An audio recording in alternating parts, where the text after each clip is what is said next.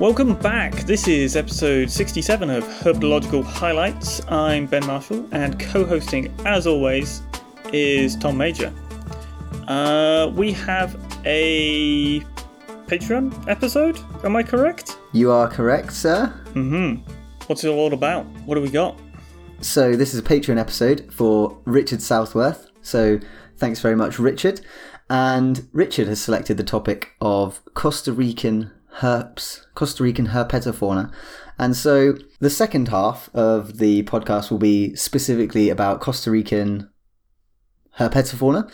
But the first half, Richard requested a pod, uh, paper which is about, well, loosely about chytrid, the fungus, um, but actually how it pertains to snakes in Panama. So not a million miles away from Costa Rica, um, but not strictly speaking Costa Rica, but close, close enough. You know, a stone's throw. And I think, more importantly, has very direct implications for Costa Rican herpetofauna, probably. Yes. You can assume the things discovered by this paper probably also also pertain to uh, to Costa Rica. Yeah, and yeah. Other Central American countries, and probably right. probably even, yeah, further afield than that uh, as time goes by, I would have thought. Potentially, potentially. It's, it's you know, you don't want to overgeneralize things. But yeah, well, yeah, it doesn't we'll look see. good. It doesn't look yeah. good. But uh, yeah, basically, so it's going to start off a little bit um, bleak. So buckle up for some bleakness. Although you know, bleak with some interesting tidbits. But then hopefully, the latter half of the episode, we'll be having a great time talking about some cool Costa Rican animals.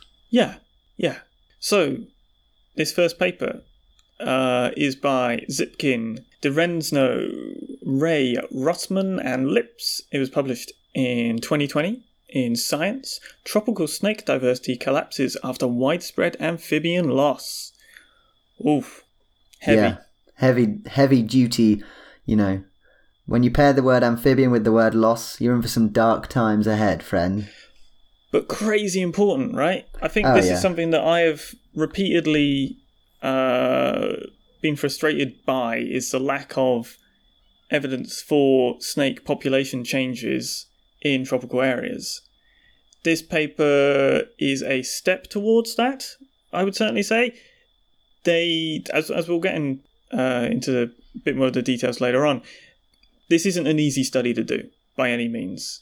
Uh, snakes are notoriously tricky to find. We had a whole, what was it, last episode with the whole detection probability issue yeah. and the whole detectability issue. I tropical snake stuff is plagued by that low detectability issue for the most part. I mean, there are snakes that are easier to find than others for sure, but when you're doing or trying to get a handle on overall snake uh, diversity or overall snake abundance, you are going to be having tough times. To be, you know, it, it's impressive that they managed to get anything at all. Yeah, this is a study. Changes. It looks simple from the outset, but then you realise what would have gone into this, and it is mm. yeah, it's pretty tricky. Um, so yeah, this is a paper in Science, which you know the O G of Science, and so yeah, we've kind of briefly touched on the fact that it's loosely pertaining to amphibian loss. Well, it's actually majorly pertaining to amphibian loss, but yeah, um, we've talked about on the podcast loads of times, haven't we? Chytrid, chytridiomycosis, the infectious disease in amphibians. Um, if you're not aware of it, it kind of really hit the center stage in about two thousand four, and a whole bunch of amphibians suffered dramatic declines. Um, there were some extinctions, am I right in saying that? I am pretty positive there are extinctions that are... I'm not sure if they're the sort of extinctions that you can say exclusively connected to a disease, but certainly the, the disease is part of... Uh, it played a major role. Yeah. Certainly with um, with this specific area we're talking about in this paper, they say around thirty species were likely extirpated as a result uh, of chytrid. Yeah, so, and that's that's in this one national park. So, right. you know, you scale those effects up to, you know, the wider Central American region. And yeah, it, this was a big, big problem. And um, yeah, the frogs and toads, they just weren't equipped to deal with this uh, chytrid fungus, which is a fungus that grows on the skin as a result of this um, fungal pathogen. And Yeah, many, many species suffer dramatic declines, and this particular paper is taking place in Panama in a national park called Parque Nacional G D Omar Torrijos Herrera, um, which is eight kilometers north of El Cope, or El Cope, um, and they refer to their study site as El Cope. And yeah, prior to this chytrid fungus tearing through, there were more than seventy species, and as you said, Ben, the chytrid fungus came, and thirty of those species can no longer be found in the area. So, you know, that's a pretty dramatic effect. And when you consider that that many frogs are now missing from the environment, it seems, well, if you start thinking about it, and if you've got any awareness of, like, the, the theory of trophic cascades, if you take that many animals out of the equation, and they reckon they're talking about seventy-five percent less frogs in terms of numbers of individual frogs. So that's a big, big change to the ecosystem. And, you know, inevitably, that's probably going to have some, inevitably probably, but it's likely to have some quite serious knock-on effects for the ecosystem at large. And that's what they were trying to find out in this paper. They were trying to find out if the reduction, this dramatic reduction in the diversity and abundance of frogs had had an impact, or could be correlated with at least, the numbers of snake species that were occurring in the area that they could find. Yeah, so how did how did they do this, really? So you've got this, this pre-disease period and this post-disease period with the disease, as you said, popping up two thousand four-ish. Yeah? Yeah, yeah.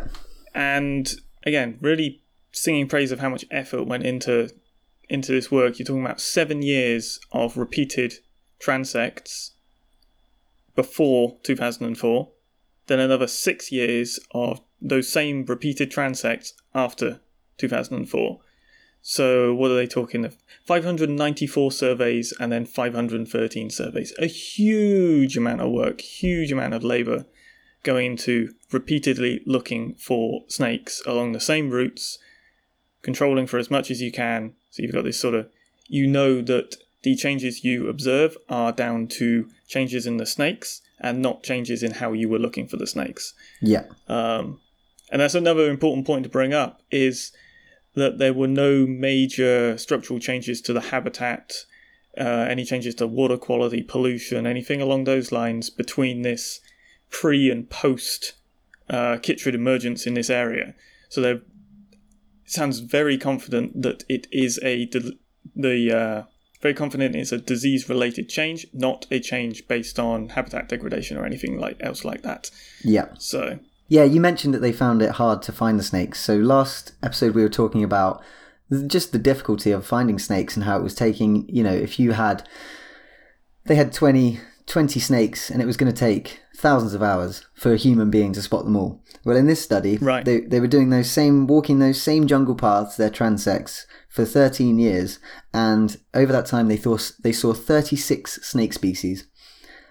But for twelve of those species, they only saw one individual the entire time. So they saw one individual one time, and that was the entire representation that species had, despite being presumably, at least for part of the study, present in that environment.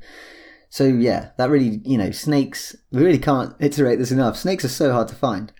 And why, why, I mean, why does that matter? Okay, it makes it harder to study them in general, but more specifically, if you can't repeatedly detect a snake, there are very few uh methods you can do to work out whether that change is down to just lack of survey effort or a actual change in snake occurrence. So it's it's one of these things where it just boosts the uncertainty, not knowing whether you're actually detecting a change or whether it's just down to random chance. And yeah. When it comes to a study like this, being able to pull apart whether it's random chance or not is incredibly important. And yeah. Because if you can't, well, then you're not saying anything. You you haven't discovered anything. You've just discovered a bunch of noise, essentially. Yeah, it makes things very difficult. Yeah, yeah. And so what they were trying to do was they were trying to compare the occurrence of species before chytrid came through and after chytrid came through to see if the sudden lack of frogs had had an influence on snake the snakes they could find in the area. And there were quite a few species they managed to get good numbers of encounters on, and they actually had mixed fates with regards to the numbers that they were seen in before and after, or with regards to their probability of occurrence before and after. Um, basically, there were some which seemed to be more likely to be around, and others which seemed to be less likely around, but there were more which seemed to be less likely than more likely. So for the snakes overall, there seemed to be a reduction in the amount that could be found post-Chytrid compared to well, the, the pre-Chytrid. Number of species as opposed to amount. Yes, yeah, yeah. Because they're not actually looking at any measure of abundance or density or something. It's it's looking at whether yeah. they detect that species or not. It's so hard to talk about this stuff without using like generic terms, like the amount of snake, like amount of species rather than amount of snakes. Yeah, it's a really important yes. distinction. Yes, but it it is an important distinction because they're telling you two different things about the ecosystem. Yeah, and this is this is a change in diversity as opposed to a change in abundance. Although, although. you would sort of assume that the abundance thing is going to be following on for the ones that are harder to find, because you would assume that you're going to find more snakes if if there are more snakes. Yeah. Because yeah. there's more to find. You're going to have an easier time finding them. So they are sort of tied together. Um, but that being said, there were also, you know, there were some species that did better, right? Yeah, and I have to say my favourite snake from that region, probably one of my favourite snakes, did really, really well. It seemed to be way more likely to occur after Chytrid than before, and that's um, yeah. Bothriechis schlegeli, the eyelash palm pit viper, which is, um, I mean, it's like a lot of it's people... It's a crowd pleaser. It is a crowd pleaser, and a lot of people who are into snakes, if you say, they're like, what's your favourite snake? You're like, I like eyelash pit vipers, and they're just like, yeah, whatever, mate, standard choice. You like it because it's yellow, do you? But, um, I mean, they are bright yellow, and that's difficult to, it's difficult to ignore. And they do have adorable little eyelashes and the classic, like, viperine head shape. They're super cool. Yeah, um, they're, they're damn good. Damn good. Yeah, so we got the eyelash pit viper doing better. We've got uh, a species of Imantodes doing better, which is like a blunt-headed tree snake. Um, there's a slug-eating snake, which seems to be doing well or, or more likely to occur afterwards. But then you've also got a whole host of species which are doing worse afterwards. And as I said, there's more, well, doing worse. They're, they they are less likely to be occurring after Chytrid is gone.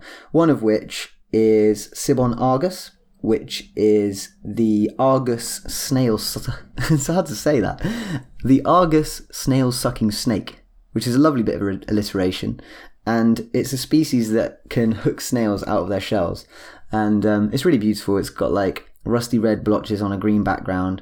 It actually has very similar coloration to one of the popular or common color morphs of the eyelash palm pit viper, funnily enough. So whether or not that's some kind of, whether or not they're both just camouflaged or whether that's actually um, some kind of aposematism, I don't know. But um, yeah, they've got these really weird skinny bodies, just like any other snail or slug-eating snake. Big bulbous head, these massive eyes. Um, but the thing that makes the Argus snail-sucking snake interesting in this context is that it's also known to eat amphibian eggs, and if you Google it, one of the first photos that come up is it eating some red-eyed tree frog eggs as an example of a species eating those eggs. So at least for this species, which is less likely to occur after Chytrid's come through, there's a really obvious link with amphibians, and there's potential that they could be a species which is at least somewhat reliant on breeding success of amphibians, which is obviously dramatically dampened following this fungus. Um, and certainly something like eggs, you'd imagine that's quite a boom and bust cycle. So they might already be, uh, I don't know, potentially uh, quite in tune with the, the breeding success or not of certain frogs, perhaps more so than more generalist species. I think that's quite a safe assumption. Yeah, yeah, yeah. And we've talked before about how um, explosively good or bad amphibian breeding success can be year to year. I mean, it varies right. wildly depending on like a host of environmental and other conditions. So they probably are a species which uh, is resilient to that boom or bust cycle, and obviously they eat snails on the side, so they're not entirely reliant, but uh, it certainly seems as though there's been an effect. So just to provide a little bit of context, a little bit of the numbers that are behind these these findings. So the species that did sort of poorly, Uh, pre-detection, something like thirteen, four, one hundred forty-nine, twenty-one, five, four, stuff like that. A lot of the post-detections, you're looking at zeros, ones, eight, uh, forty-nine from that one hundred forty-nine. So one hundred fewer detections post two thousand four.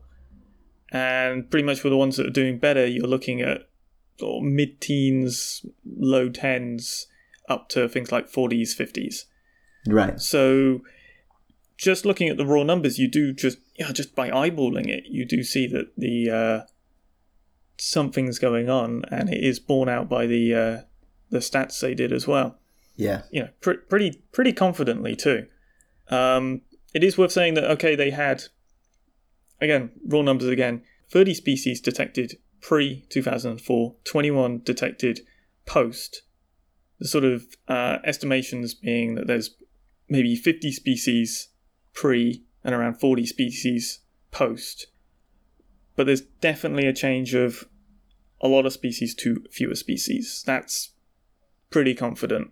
Um, the more looking at specific species, or as we'll go into in a little minute, uh, body condition and things, they didn't have enough data because, like, you just can't find these snakes. If you're talking about a snake that you detected four times pre-detection, then never post-detection, you're not actually going to have enough data to work out whether body condition changed or species-specific uh, changes. So there's this this almost hierarchy of analysis they've did with this overall community thing where they could put all the data together. Then they broke it down to a species-specific level of whether they found them or not. And then they broke it down further into more subtle changes in body condition for the species that they had enough data to work with. And so body condition stuff, they managed to do it for six species, right? Yeah, yeah. And they found four out of six. Not only are these snakes doing worse off in terms of detection, so sort of lower occurrence rates, they seem to be looking less healthy in terms of body mass as well. And that's uh, body condition, which is like grams per centimeter squared, I think it is. Something like that, yeah. It's some measure of yeah. the chubbiness of a snake. Yeah, there's so many different ways to do body condition. I can't remember which one they did. I should probably check. oh, it's just, it, it's an index of some person's name. Snake's um, mass divided by standardized snout vent length squared. Right. So, yeah. And those. Higher number, better condition. Lower number, worse condition. Yeah. And all six of them were um, in some way less well off, right?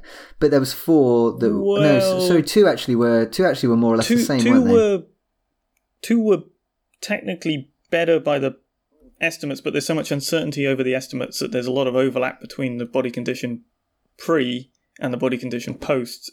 So you can't be that confident saying that there was an increase, I don't think.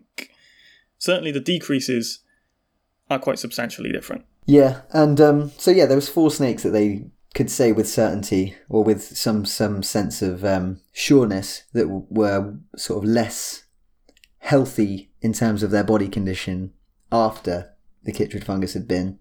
Um, Sibon argus, which is the... Um, Argus's snail sucker, we've already mentioned, was one of them.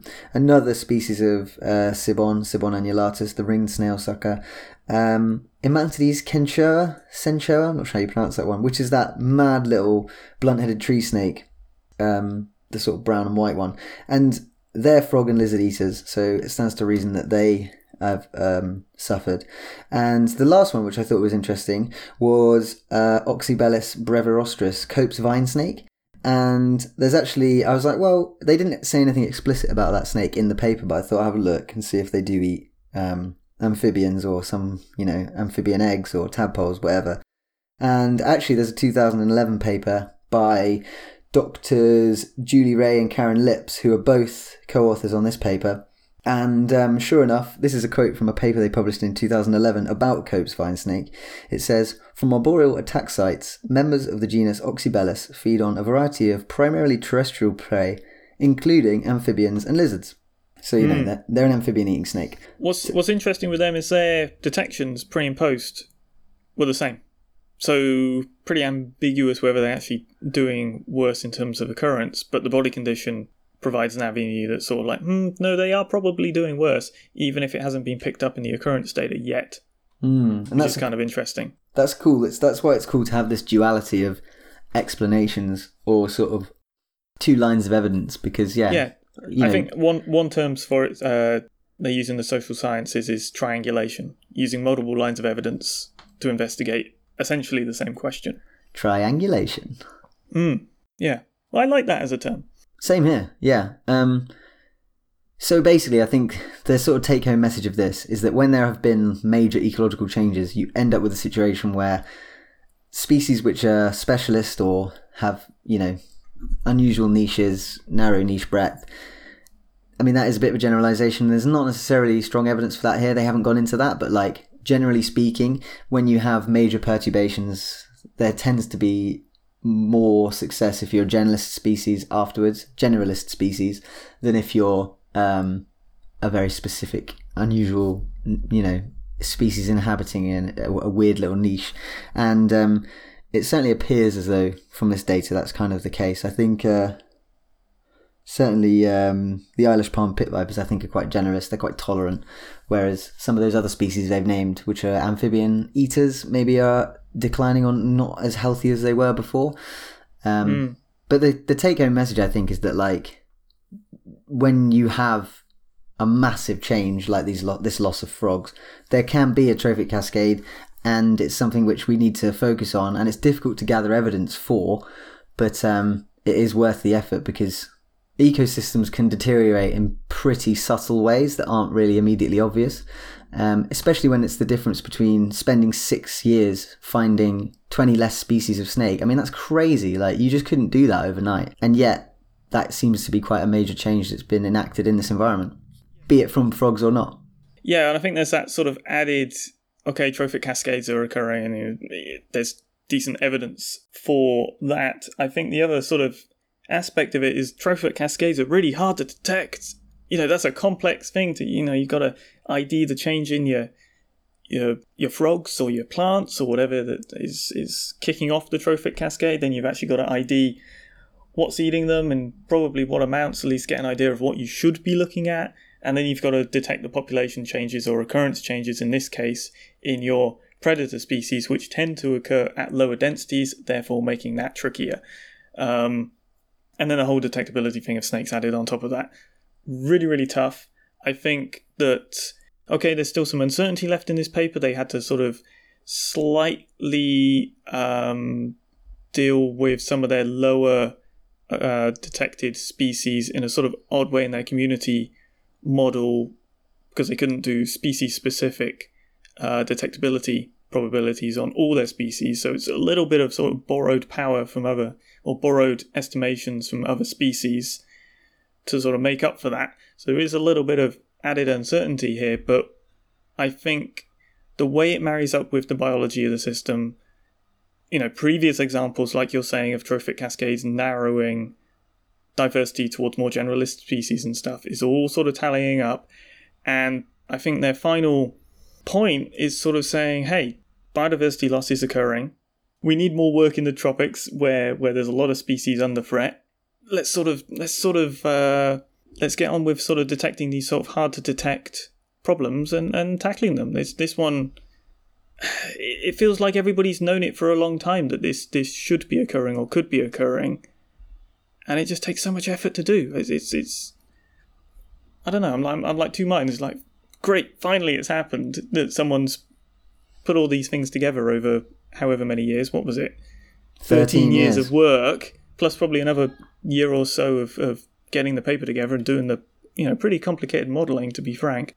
It's, yeah, I don't know. It, it feels it feels like an, a, a vindication of what people have felt as, are occurring.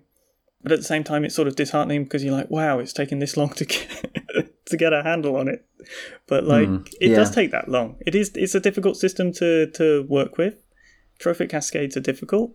And, uh, you know, not big fancy fancy mammals, maybe, you know. Yeah, it's just cool little snakes that are doing worse because there's no frogs, or so it seems. Yeah, absolutely. Yeah, I, I mean, it, the the whole result, everything, absolutely fascinating. Uh, would love to see it done similarly in, in more tropical regions. Well, actually, just anywhere, you know? Anything that, like the next step, see if you can do abundance changes on snakes over a decent period of time, because I have not seen anything that's done that as well as I'd like in tropical regions. I'm mm. sure there's some I'm sure there's some stuff out there, but it's I mean it's just difficult, dude. These snakes are hard to find. And and to get, you know, year on year on year funding to, to do something long term is is very tricky. So massive respect. Yeah. Shout out to the surveyors. Yeah, right. Whoever you might be. Well done. Well, just everybody involved, to be honest, yeah, mate. Yeah, it's really just cool. Really, really neat. So that was Panama, where the situation for snakes, maybe not ideal. There are still lots of snakes there, so don't lose hope completely. But now, I think it's time we move over to Costa Rica, which is home to some, frankly, bombastic animals. And yeah, we basically decided to do this portion a little bit differently. Um, rather than both reading the same thing, we've gone away and each found one thing which we think is cool, or at least interesting. There actually was a surprising paucity of available literature on, or at least like noteworthy, well, I think it's... on, on Costa Rican reptiles. I've, I think the issue is when you're searching for stuff, uh, certainly papers and things, location of the study is very rarely an important aspect.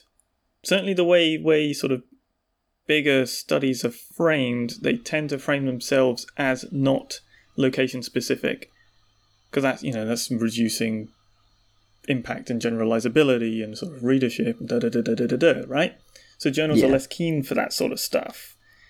So there is a tendency to make things more general than perhaps they should be.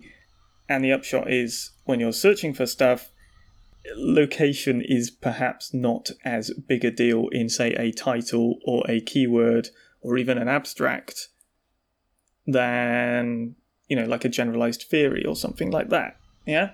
Yeah. So I feel like that's what sort of harmed us looking for Costa Rican herp stuff. Not that it's not there. It's just you've got to find the right level of specificness, which can mm. be tricky sometimes.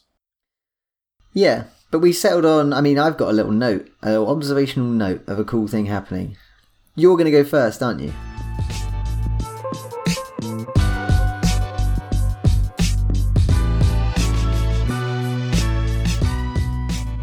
Yeah, I can go first. I have yeah. a little note from uh, Mesoamerican Herpetology, uh, published in twenty sixteen. By uh, Paniagua and de la Barca, Thanatosis from four poorly known toads of the genus Incleus uh, from the highlands of Costa Rica. Thanatosis? Death veining? Oh, yeah. Oh, cool. I mean, everybody knows that animals are notorious cowards, and the best way to it's... avoid yeah. being eaten is to be so cowardly and just to give up and to fall over onto your back and pretend you're already dead and not worth eating, right? Yeah. It says it works. You know, it's worked on me. Yeah. Yeah. Uh, it's it's it's worked for me. Just get spooked by a big pigeon or a, or a deer, just fall on the floor and they leave. one hundred percent never, of the never been time. attacked by a deer. Yeah. Works for me. But no. So, death feigning. It's it's a little bit difficult to know exactly how widespread it is in uh, in frogs and stuff. They suggested around one point five percent of species. So, six thousand five hundred fifty-four species, one point five percent potentially do it. But we're going back to that whole situation of we don't actually know for a whole heap of species. So, maybe mm. it's more prevalent than that. And these guys wanted to check this genus, uh, Incleus, whether whether they do it. So cue a trip to Costa Rica to freak out some toads and see if they uh, see if they give up. So, like, I can imagine at customs, what's the purpose of your visit? Yeah, like, it's hard to explain. It sounds a little weird out of context, but we want to find out if when we slap a toad around, will it pretend to be dead? So yeah, cool. Stamp the passport, get inside. it's it's a slightly weird one, but kind of interesting. And they didn't slap around the toads. That's that's a that's a gross exaggeration. It's done very delicately. Um, so people ventured into the pre-montane and lower montane rainforests of Costa Rica, and they found some toads. And the sort of general general rule of thumb with these toads was if they were a, found on top of the leaf litter, they would try and escape by just walking away. Which, it there's just something about using the verb walking when trying to escape that amuses me. If they found them lower down in the leaf litter, they'd just sit tight and stay still.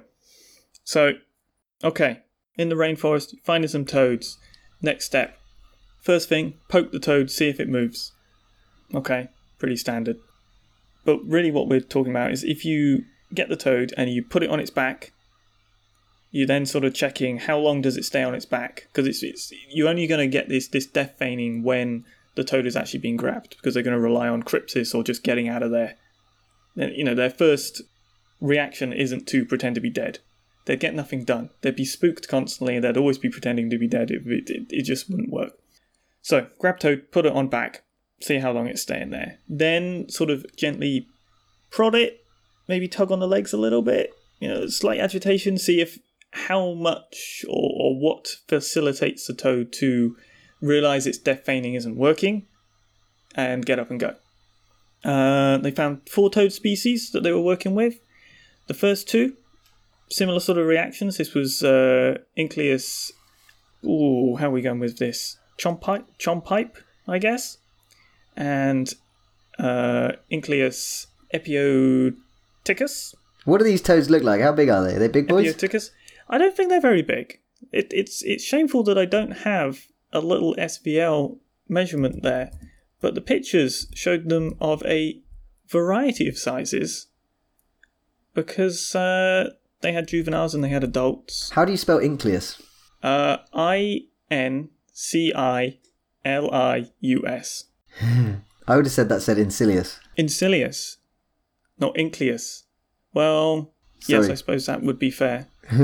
They're pretty nice though, aren't they? They're pretty varied actually from the uh, Google search I've just done. There's a lot of variety.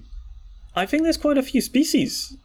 Ah. And they're sort of quite uh, quite sort of bufo bufo-esque shape. I would say parotoid glands, the whole shebang. Yeah. Some of them have a nice stripe down the middle of them, tend to be mm. sort of brown, reddish colours. Very obvious tympanum. Yep. Ear yeah, hole. I mean, they're good, they're good looking toads. Hmm. Some of the stripy and green, they're good. So these these two, they'd give up for quite a while.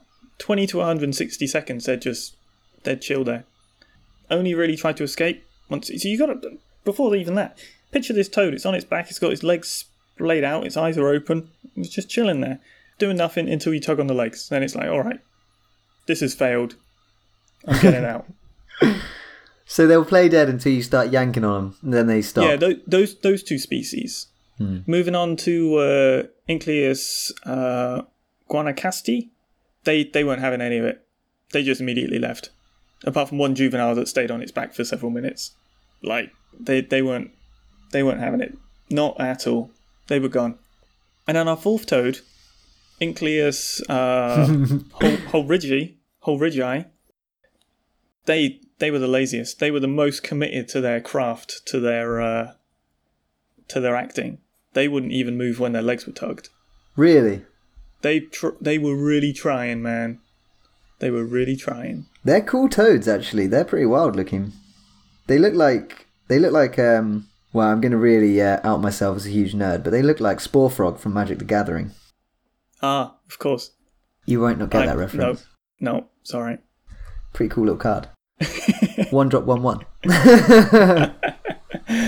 So that was our sort of our four toads, a diversity of reactions. All did it to some extent, perhaps. I don't know. Um, certainly, the different species dealing with it in different different amounts.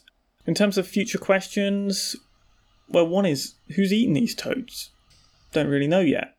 Um, there was an interesting mention of a Novak and Robinson paper from nineteen seventy-five who described finding, in, in their words, mutilated toads with missing limbs.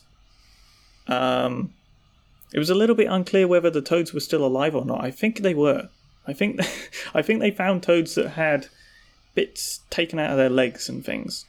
That's quite common, isn't it? A lot of mammals know how to do that because toads are poisonous and they're right. They ignore the paratoids. They were they were potentially suggesting maybe this was birds in this case, mm. but certainly it leaves some, some questions. And certainly it appears that to some extent either the uh, death feigning or toxicity or something seems to be stopping a predator that is getting a hold of these toads to some extent. Certainly getting to them. You know, crypsis has failed, um, but some additional defense is working. So... Mm. Hmm. A lot of questions. Uh, four quite cool toads lying on their backs pretending to be dead basically a paper that's expanding our knowledge of, of death feigning in toads and, and frogs a whole heap. Because apparently, I mean, it seems like there's a lot more...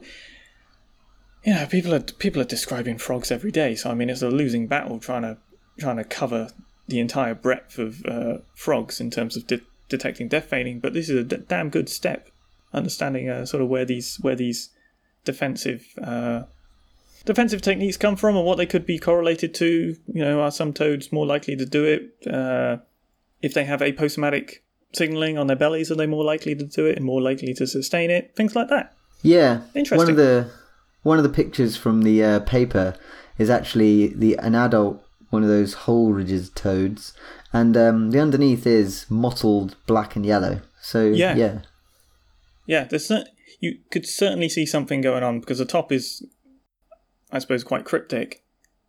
The bottom less so. The bottom's so, got spooky wasp colours.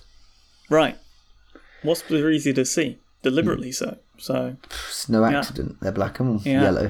Nearly said black and white. There's well, some wasps are black and white, but uh, yes, there were there, there were some. Yeah, wasps that is. Getting sidetracked by wasps, but that's cool. I enjoyed that, and uh, yeah, a, uh, a a genus of toads I wasn't aware of, so that's really cool. There you go, mate. That's what I got. Well, well, it's quite predictable. Try and seg- you went for segue toads. Out of that. I can't segue out of that, but I will just have a brief mo- mention of how unsurprising it is to me that you went for toads over any other possible reptile or amphibian that you could have had. Well, to be fair, like I was saying, I had two notes picked out. I was like, yeah, I'll do this one. Then it wasn't in Costa Rica. And I was like, yeah, I'll do this one. Then it wasn't in Costa Rica. Um, neither yeah. of those were about toads. They were both both snake related. Oh, uh, that's so cool. Well, I, I almost went for a toad just for the irony of it being me picking a toad, despite the fact that they're like my sworn nemesis as a collective. Um, that is a that is a barefaced lie. Yeah, I love toads. But uh, yeah, I actually went for a snake, which is quite predictable, and it's lucky we didn't both go for a snake.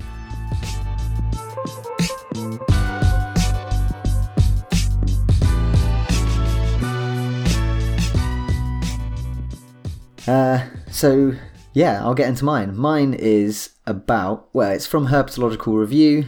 Um, my method for finding this was to go download some issues of Herp Review and Control F. I was, that was literally going to be my next question. How on earth did you find it? I just downloaded the two newest Herp Reviews, Control F, Costa Rica. The first one didn't have... Oh, yeah, no, the most recent one had, like, all that stuff about the underwater annals. Uh, yeah, the underwater annals. Oh, yeah, yeah, yeah. But yeah, obviously we've uh, already talked about that, so I was like, ah, oh, forget it, scrap this. So then... That's awesome, that stuff. Yeah. Actually, that might be the twenty nineteen one. The twenty twenty one might have had nothing. I can't quite recall. But regardless, um, in the twenty nineteen edition of Herpetological Review, it's number fifty, I found this paper about Micrurus alani, Aaron's Allen's coral snake um, diet, and this is by Anderson and Liebel. Um, I actually know Liebel, Andrea, so hello Andrea, if perchance you're listening to this. Um, but yeah, this is a really cool observation. Two species of snake involved, which are both quite mysterious, at least to me. Yeah, it's a fun observation, which actually ends in a bit of a mystery because, Ooh. well, I won't, I won't ruin it. But um, yeah, basically, Allen's coral snake. That's Allen, A L L E N, not Allen as in your mate Allen. But yeah, Allen's coral snake, your classic coral snake. Uh, it actually adheres to the red on yellow killer fellow, red on black, you're okay jack, because it does have red next to yellow in its bands. And it's got nice fat red bands. You know, it's your classic tricoloured black, red and yellow um, coral snake, big fat red bands. Little tiny skinny yellow ones, just a scale or two wide, and then some quite big chunky black ones as well. And it's quite big for a coral snake. Actually gets to a maximum size of one hundred thirty-two centimetres, but most adults are between fifty and sixty centimetres, and those are total lengths rather than S V L, so that includes the tail. This is a species, Micrurus alani, that is distributed in the tropical lowland forests of the Caribbean slope from eastern Honduras to eastern Panama, and including Costa Rica. Critically. Critically. So, um, yeah, like many snakes, Allen's coral snake likes to eat things that are shaped like tubes. I've said it before, Ben. I'll say it again. Lots of snakes like eating tubes because they fit so neatly inside them and they don't need that massive freakish head to pull it off. Um, yep, that's true. Pipe eating pipes. You know, we can all empathise with that. Spaghetti is lovely. Um, these snakes yeah, in particular, right. yeah, spaghetti's better than all right. Come on, man. Nah, I'm putting it in the all right bucket. What about noodles? Noodles are better than spaghetti. Yeah, well, noodles basically are spaghetti. It's just how you frame it. Nah, they're different, mate. They're different. Um, so basically, these snakes, Alan's coral snake, they love to eat marbled swamp eels, which are Synbranchus marmoratus. That's their absolute favourite food. They love these swampy, marbly eels.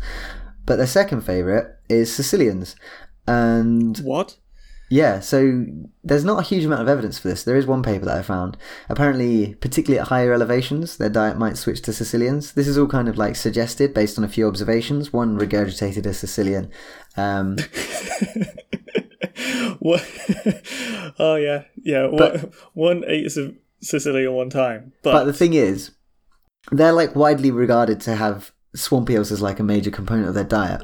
But they yeah. go higher in elevation than swamp eels do. Obviously, swamp eels only live in the water, but they also don't occur at higher elevations where these so snakes occur. So it's kind of right, theorised. So they've got to be that, eating something. Yeah, yeah, they might well be eating a lot of Sicilians. Okay. Um, but basically, they're like tube foods, and they subdue their prey with this really hefty neurotoxic venom with the so-called three-finger toxins, um, very abundant in the venom. Uh, it really messes with your nervous system, paralyzes, and then, yeah, once the prey is paralyzed, they swallow it and eat it. And in that vein, on the sixth of August in twenty eighteen, um, the authors of this paper were walking through the waterfall trail behind the Esquinas Rainforest Lodge in La Gamba, Costa Rica, inside Piedras Blancas National Park, and they spotted an Alan's coral snake around seventy-five centimetres long, and it was in quite an unusual position. So its tail was coiled up around some roots, and then it was stretched out straight all the way across a stream, and its head was latched on to the tail of a snake, the body of which was disappearing down a hole. What? Imagine going across that. You'd be like, well, what the heck? Um, and so, yeah, this coral snake was basically locked in mortal combat with a small brown snake, which was probably Coniophanes fissidens, aka the brown debris snake, which is a small burrowing colubrid which just lives in debris and is brown. And apparently, the coral snake had this uh, brown debris snake in its clutches. It was like bitten on to the tail and presumably trying to enven- envenomate the snake and kill it and eat it. So the authors watched this quite slow, probably quite boring duel for about half an hour. And it appeared the debris snake was dead. Um, I assume it had like lost its muscle tone. Snakes go floppy, don't they? And um, apparently the coral snake started to rearrange itself, started swallowing it and trying to pull it from the hole. At this point, um, the authors decided, right, let's go for a little wander. They probably wanted to see what else was on offer. And they walked around, walked around for another twenty-five minutes before they came back. And when they returned, both snakes had mysteriously disappeared. So presumably the coral snake ate the dead snake and then left, but you can't say with any certainty. But certainly it tried to eat this snake. And, uh, yeah, this appears to be the first account of Alan's coral snake predating another snake. However, in the course of my reading, I did find um, a reference to a book called Snakes of Costa Rica, Distribution, Taxonomy and Natural History, published by Solorzano in two thousand four. Now, I don't have access to this book, um, uh, but apparently... Classic. Classic book. Classic book.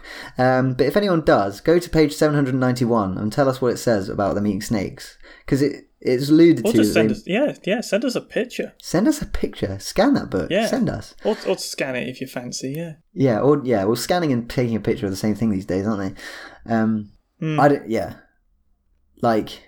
It would be interesting to know what it says on that on that book. But certainly, as far as I could find, and the authors say, this is the pub- first published account of them eating snakes. So it's pretty cool. This, like, leaf-litter-dwelling, extremely venomous, elapid, mini, colourful snake is lurking around and apparently eating other snakes, which also like rooting around in debris. So there's these kind yeah. of miniature, quite exciting little... snake-based interactions going on on the forest floor of Costa Rica, which you wouldn't have known about. Nope, that's pretty neat. Yeah. Because if there's one thing harder to see than a snake, it's a snake eating another snake. Yeah, it's pretty rare, isn't it? Yeah, because that's, I mean, that's the chances of seeing two snakes. And that one actually eats snakes. Yeah, it's kind of a... That's a good find. You'd be excited because there's two snakes. Then you'd be a little bit sad. But then you'd be happy again because it's cool. It would, yeah, it would be a roller coaster, let's face it. It would be too much, yeah. Actually. It'd be emotional. I'm yeah, I'm glad. Not sure if my heart could take it. I'm not. I'm glad I wasn't there. But, um, yeah, really I'm cool thing. I'm getting lightheaded just thinking about it. But, yeah, it's a really cool thing. Um, yeah, Chris Anderson is a chameleon guy whose papers we've covered on this subject before. So I'm not sure what was going on in Costa Rica. But, um, yeah, very cool. Ah, good stuff. So that wraps up. We couldn't really find a new species for Costa Rica. We did find one, but it had a rubbish name, and um, we're just not tolerating that kind of nonsense. So forget it. If you're thinking about publishing a species with a rubbish name that we disapprove of, then um, you're not going to get covered on our podcast. And that's the yeah, way it take is. That, I guess. Yeah, take that, anonymous person be... who doesn't know who we're talking about. I mean, that that's a, that's the privilege of, of having your own podcast, right? Mm-hmm. We make the rules here, damn it. Yeah, we run this show, literally. It's a two-man show, and we're the two men, so deal. So, so what do we got?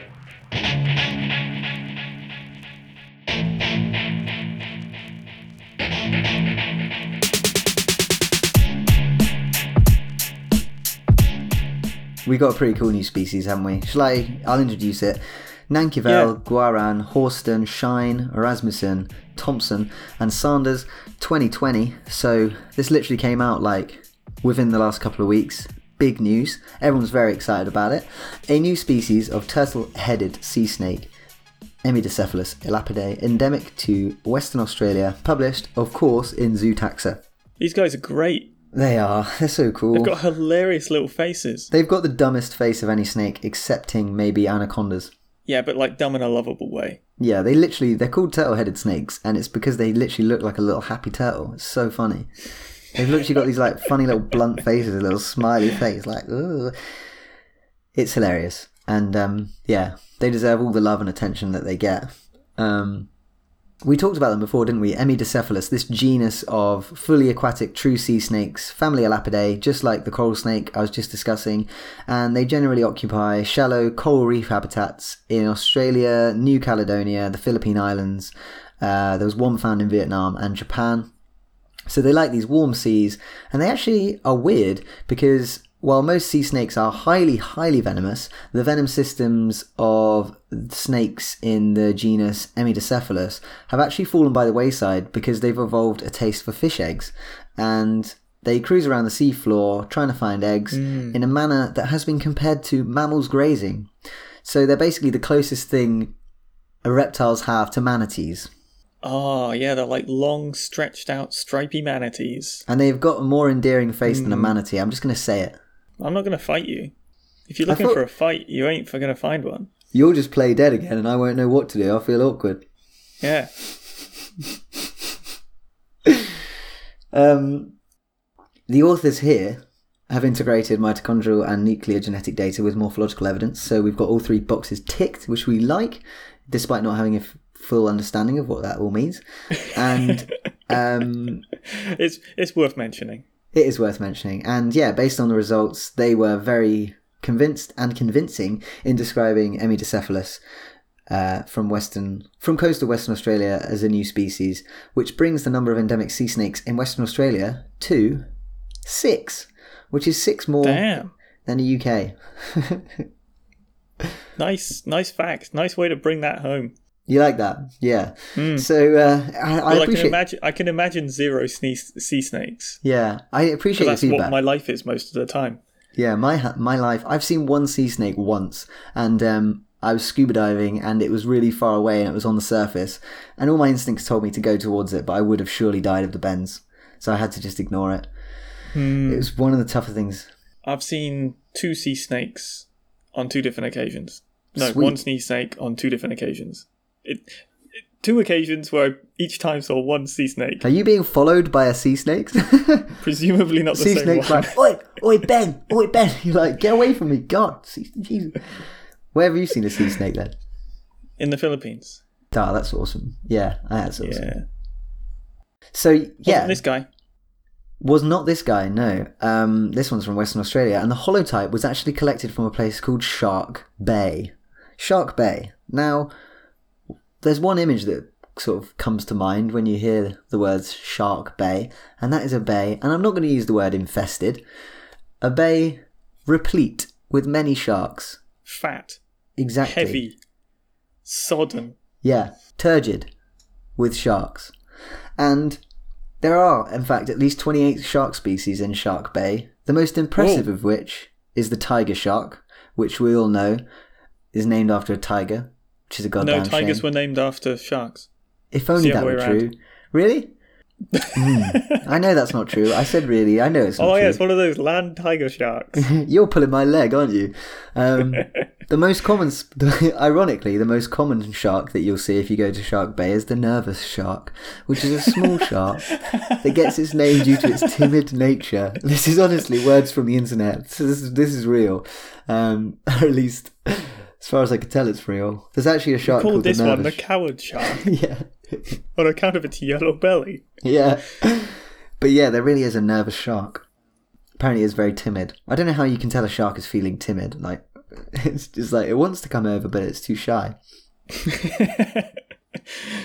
And so, yeah, this Shark Bay and um, other areas along the coast of Western Australia is home to this new species of sea snake, and they've called it Emydocephalus orarius, which is Latin for coastal and refers to the coastal Western, sorry, the coastal Western Australian distribution of the new species. So they're found in coastal areas, and if you look at their re- range map, they literally are just glued to the coast of Western Australia, like in the centre. And um, other species of Emydocephalus generally are found on coral reefs, typically on really nice, clear oceanic reefs away from coastlines of major landmasses. So they're like eating fish eggs, cruising around these really lovely, beautiful, like miraculous reefs. But the new species, Emydocephalus orarius, is actually different because it's found on soft-bottomed shores, and it does probably eat fish eggs, but we can't be sure. But um, they've actually been caught in waters between forty and sixty metres deep uh, in the Pil- Pilbara coast, and then in Shark Bay it's over twenty metres, and they're usually caught during the day, so they're probably diurnal, so they're in, you know, relatively deep water, um, mooching around eating fish eggs. I mean, it sounds like a good life, doesn't it?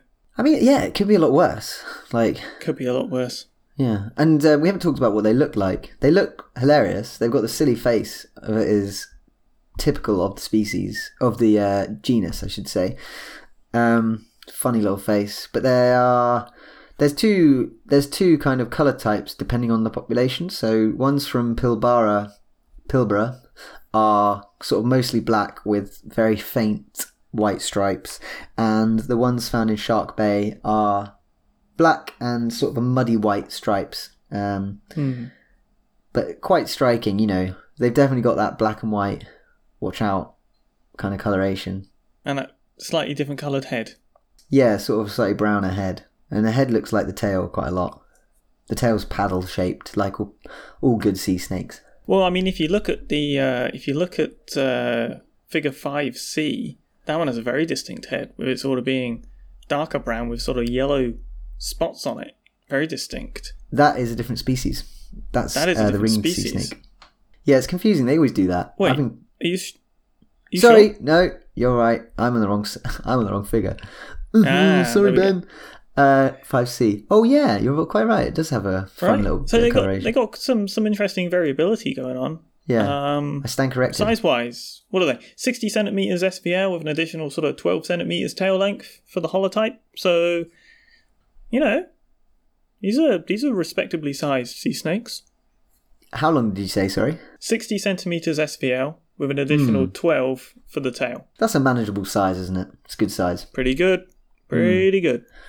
Yeah, they're fun snakes. I really encourage everyone to look at the photo of this snake's face. And just appreciate its sort of cuteness. Its yeah. dozy cuteness. What's the common name? Have they given it a common name? I can't say I remember seeing a common name. No. I do not see a common name. Oh. In well, the then it's up to us. Etymology. Okay. Um. Uh. I'm just searching the paper for a common name to make sure that we're not standing on anyone's toes. Oh yeah, like that would stop us. Well, what can egg we call eating, it? Egg-eating licorice sea snake. Egg-eating licorice sea snake. There we go. That's I mean, it. Licorice isn't very good because they're all black and white and stripy, so licorice isn't very distributed. And you're naming something after a root. So, I mean, really, that's quite weak. Yeah. What about the soft-bottomed turtle guy? Soft-bottomed turtle guy? Yeah. Because they like soft bottoms on the sea, and they have a face like a turtle. Yeah, that'll do. Yeah, we'll roll with that. Sweet. Soft-bottomed turtle guy. Also known as Emydocephalus orarius. If you want to be specific. Good-looking snake. Yeah. And, well, welcome uh, to welcome to published science. Exactly. Wonderful. So yes, our new species of the bye week, a brand new species of turtle-headed sea snake. Very cool. And that pretty much concludes the species of the bye week. Um, any other right. business? Any other business? Um, hey, you want some more shameless self-promotion? Yeah, definitely. Of course you do. Hey, new, another new preprint out, because those don't get old. Um, so we had a fun one about king cobra stuff last time. This one, probably less interesting for general readership, uh, certainly of the podcast. But we threw out a little opinion piece on transparency and open science practices in herpetology. Did a sort of rough and ready assessment of herpetology journals based on journal policies targeting things like open data, open code, uh, clear guidelines for data citation, stuff like that. Because basically, a lot of fields that deal with human health and stuff, they have really upped the ante in terms of making things accessible and open and transparent. And ecology perhaps is lagging a little bit behind, and more specifically herpetology. We were wondering how how they were doing. It's not looking particularly great, but what's sort of nice about it is that a lot of the policies that need to be implemented, like data access statements, stuff like that, super cheap, super easy to do. So it was a little piece being like, hey, look at these other fields, they're pushing on, changing up, pushing towards more transparency. We should probably try and keep up where we can, where we can afford to, and just some stuff on that. Good message.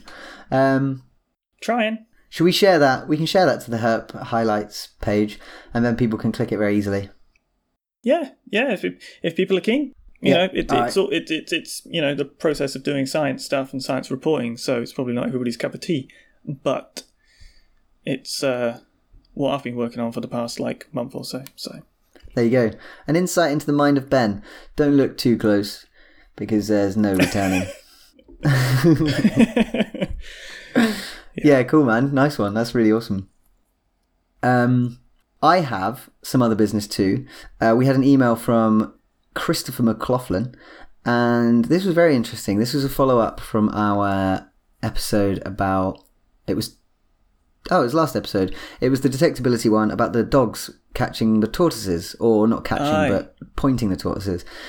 And... Yep. Um, Christopher emailed us a very interesting tale about him being a young child. His father was a hunter and actually had a Brittany Spaniel. And that Brittany Spaniel had pups, or, you know, was the father of pups, not sure on the gender. And it was like a... Well, had sex. A, had a batch of mutts, which were like a mixture of Brittany Spaniel and Labrador and who knows what else. Anyway, these dogs would accompany him and his family on camping and hiking trips to the Missouri Ozarks, which I think is where the, where Ozark is filmed, which makes this very exciting. And what? Um, what? yeah, it's a it's a T V series on Netflix with um, uh, what's his name? Guy looks like Paul Rudd. But yeah, anyway, so back in the day, Chris and his father would, or Christopher and his father would go to the Ozarks. And their dog would return frequently from a little scamper about in the woods with a three-toed box turtle, Terrapin carolina, Tringuis, Criungus, clamped inside its jaws, gently, very gently. And hmm. the turtles were never harmed by this. Uh, he says probably more annoyed because the dogs have a soft grip, which is, you know, key yep. to being a good pointing dog.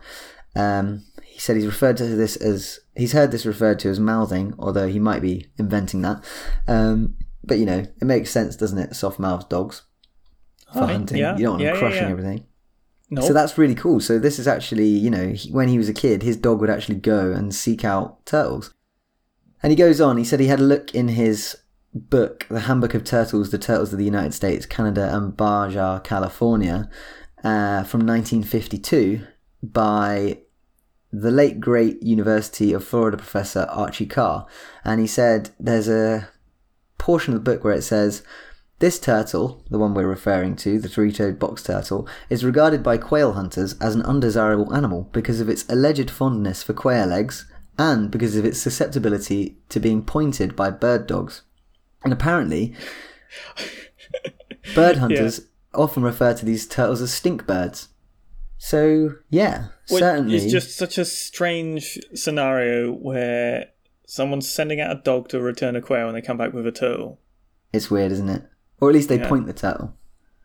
And oh. it's just like, why do you keep pointing turtles? Then presumably the dogs have to be re-educated. And the turtle's just sitting there covered in quail egg, just all oh. over it. And I wonder, if, I wonder that explains if, it. I wonder if they actually do eat quail eggs. I wouldn't put it past them. I can see it because quails nest on the ground, don't they? Yeah, and turtles they live on the ground. Live on the ground. Yeah, it's a recipe for quail Armageddon. Yeah, it really is. But um, yeah, that was a really cool message. It's really cool to hear that someone's actually experienced a dog hunting for a turtle and without any formal training. Yeah. Which really just lends credence to this idea that dogs should be in charge of turtle conservation.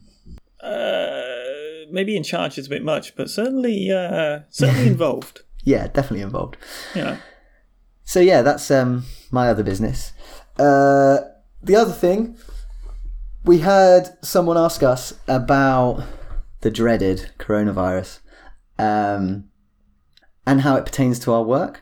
Now, if you're a bit fed up of hearing about coronavirus, which is completely understandable, and uh, we've gone out of our well, we haven't gone out of our way. It's been it hasn't been in our way, but we haven't really talked about it because like everyone's talking about it. You know, it's a worldwide pandemic. It's kind of at the forefront of everyone's minds, but. Uh, Yeah, we had a question as to how it pertains to our lives and our work and our research specifically. So we're just going to spend a couple of minutes talking about it. If you're sick, to the, sick and tired of coronavirus or if it upsets you, whatever, feel free to skip. There's nothing else you're going to miss. This is the end. Yes. This this is the end bar virus chat. Bar virus chat. So yeah, for me, it is um, put the uh, put the brakes on fieldwork basically entirely. Um Bangor University's got a month-long ban on fieldwork to the end of April, so that's another few weeks. Um, so yeah, missing out on some data collection. We're also, obviously there's a lot of strict regulations about people meeting and stuff like that, so there's a high likelihood that a lot of my fieldwork, certainly like radio transmitter insertions and stuff like that, won't be happening this year. Um, so like a lot of people, I've just had to kind of try and think about other ways that I can keep myself busy um, and try and get what fieldwork I can get done subsequently. Um, you know, maybe this summer. If not, it'll have to be next summer and thereafter. Um, and the other influence has been that pretty much all labs have been turned over. They've either stopped doing anything or they've been turned over to coronavirus research. So Um, one sample in particular that I was waiting to get back is in a minus eighty freezer indefinitely. So yeah, some of the genetic investigations we're doing have also been put on hold temporarily. So um, certainly there has been an impact, but um, yeah, that's a worldwide pandemic for you, I guess. What about you, Ben? Um, mine's considerably less dramatic than that. Uh, uni's shut down, but uh, they seem to be still paying me, so that's quite nice. So uh, things just carry on relatively normally for me. Um, I I didn't work at the uni, like on site. I was always working remotely, so that that hasn't really changed much. Uh, data collection for me is all somebody else's problem, so I don't really have to worry about that.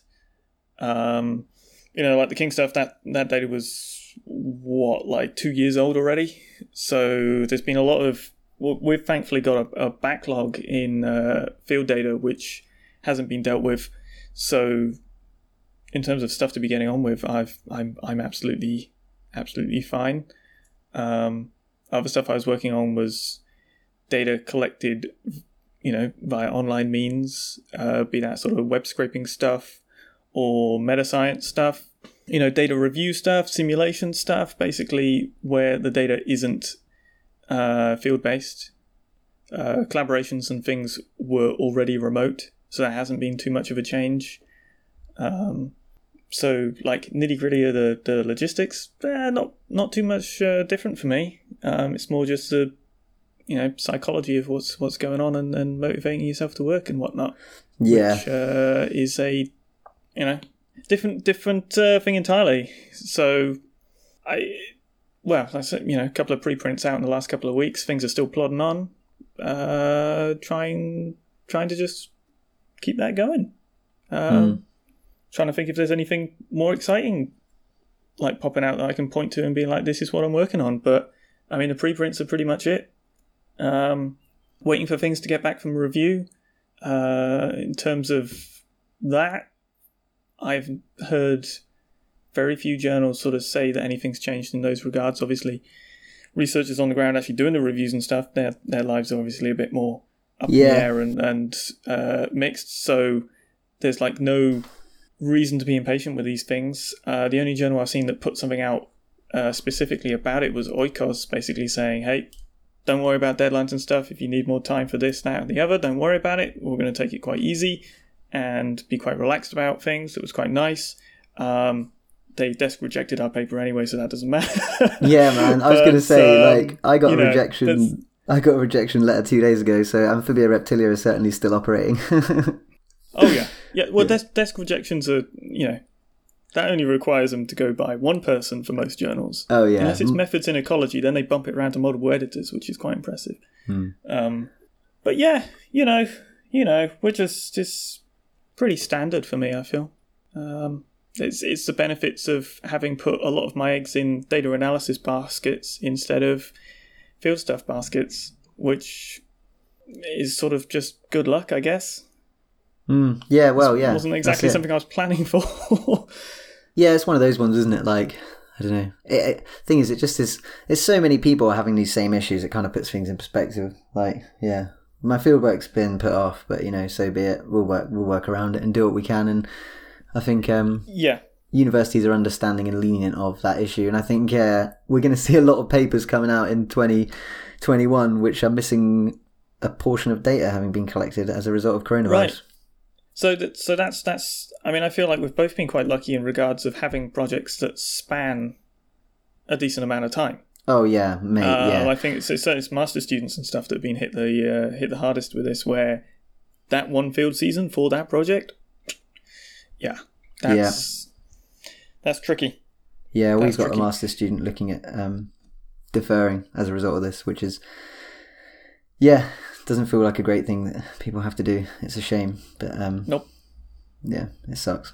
Yeah, yeah. It. So I mean, is is that is that tackling the question we got I given? Think so. Sort of how it's how it's impacting us. Me, yeah. Not so much. With you, quite considerably. Hmm. Yeah, I think so. Yeah. There we go. We talked about coronavirus. Well, yeah, that's. I mean, that's essentially it, right? Mm. We're probably not going to bring it up again uh, unless something dramatic impacts the actual running of the podcast. But again, you know, this was always done remotely, so unless unless one of us is completely indisposed, things uh, likely carry on as as normal. Yeah, or as normal as we can make it. Yep, yep, yep, yep. Um. So yeah, and you might have noticed the increased frequency of our podcasts as a result of being at home all the time. So that's actually uh, worked out slightly in the favour of the podcast, which is at least one very small silver lining in a horrible situation. Yeah, I guess so. um... Cool. Well, I think that's it. I think that's it. Um, we've done that justice, and uh, I thoroughly enjoyed our episode about Costa Rican herpetofauna. So thank you very much, Richard Southworth. Yeah. Uh, for being our Patreon and making such a good selection. And uh, yeah, we'll be back in the not too distant future for some more herpetological goodness. Yeah. Um, yeah, it started a little bit grim, but you know, uh, what's what's the I was trying I was trying to turn something grim into something positive, and then my brain just shut down. Because your brain's I like, couldn't think, your brain's like I couldn't don't try and be positive. Yeah, it's sort of yeah, start with something grim, but really the takeaway is being impressive study that we'd learn a, a lot from, um, and uh, really provides a lot of a lot of motivation for doing more for tropical snakes, perhaps. Um, and a couple of notes that are just sort of fun and interesting about natural history stuff. So mm. I think that's that's it.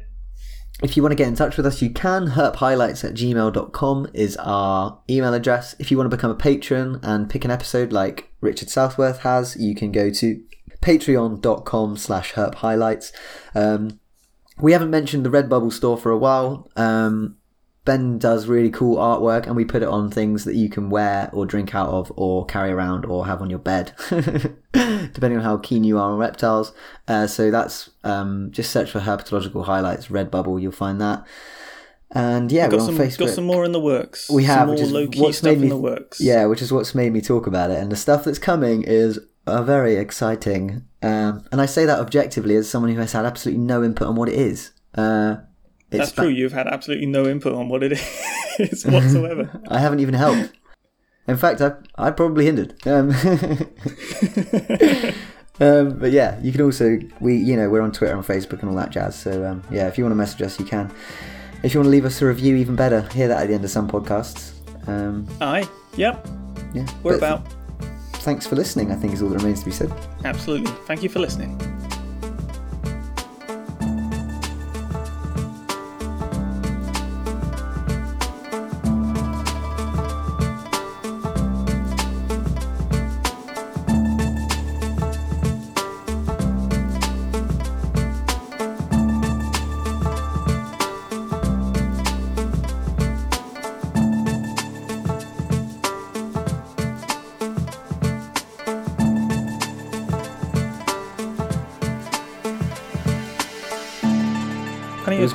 It was worth the time you spent powering up.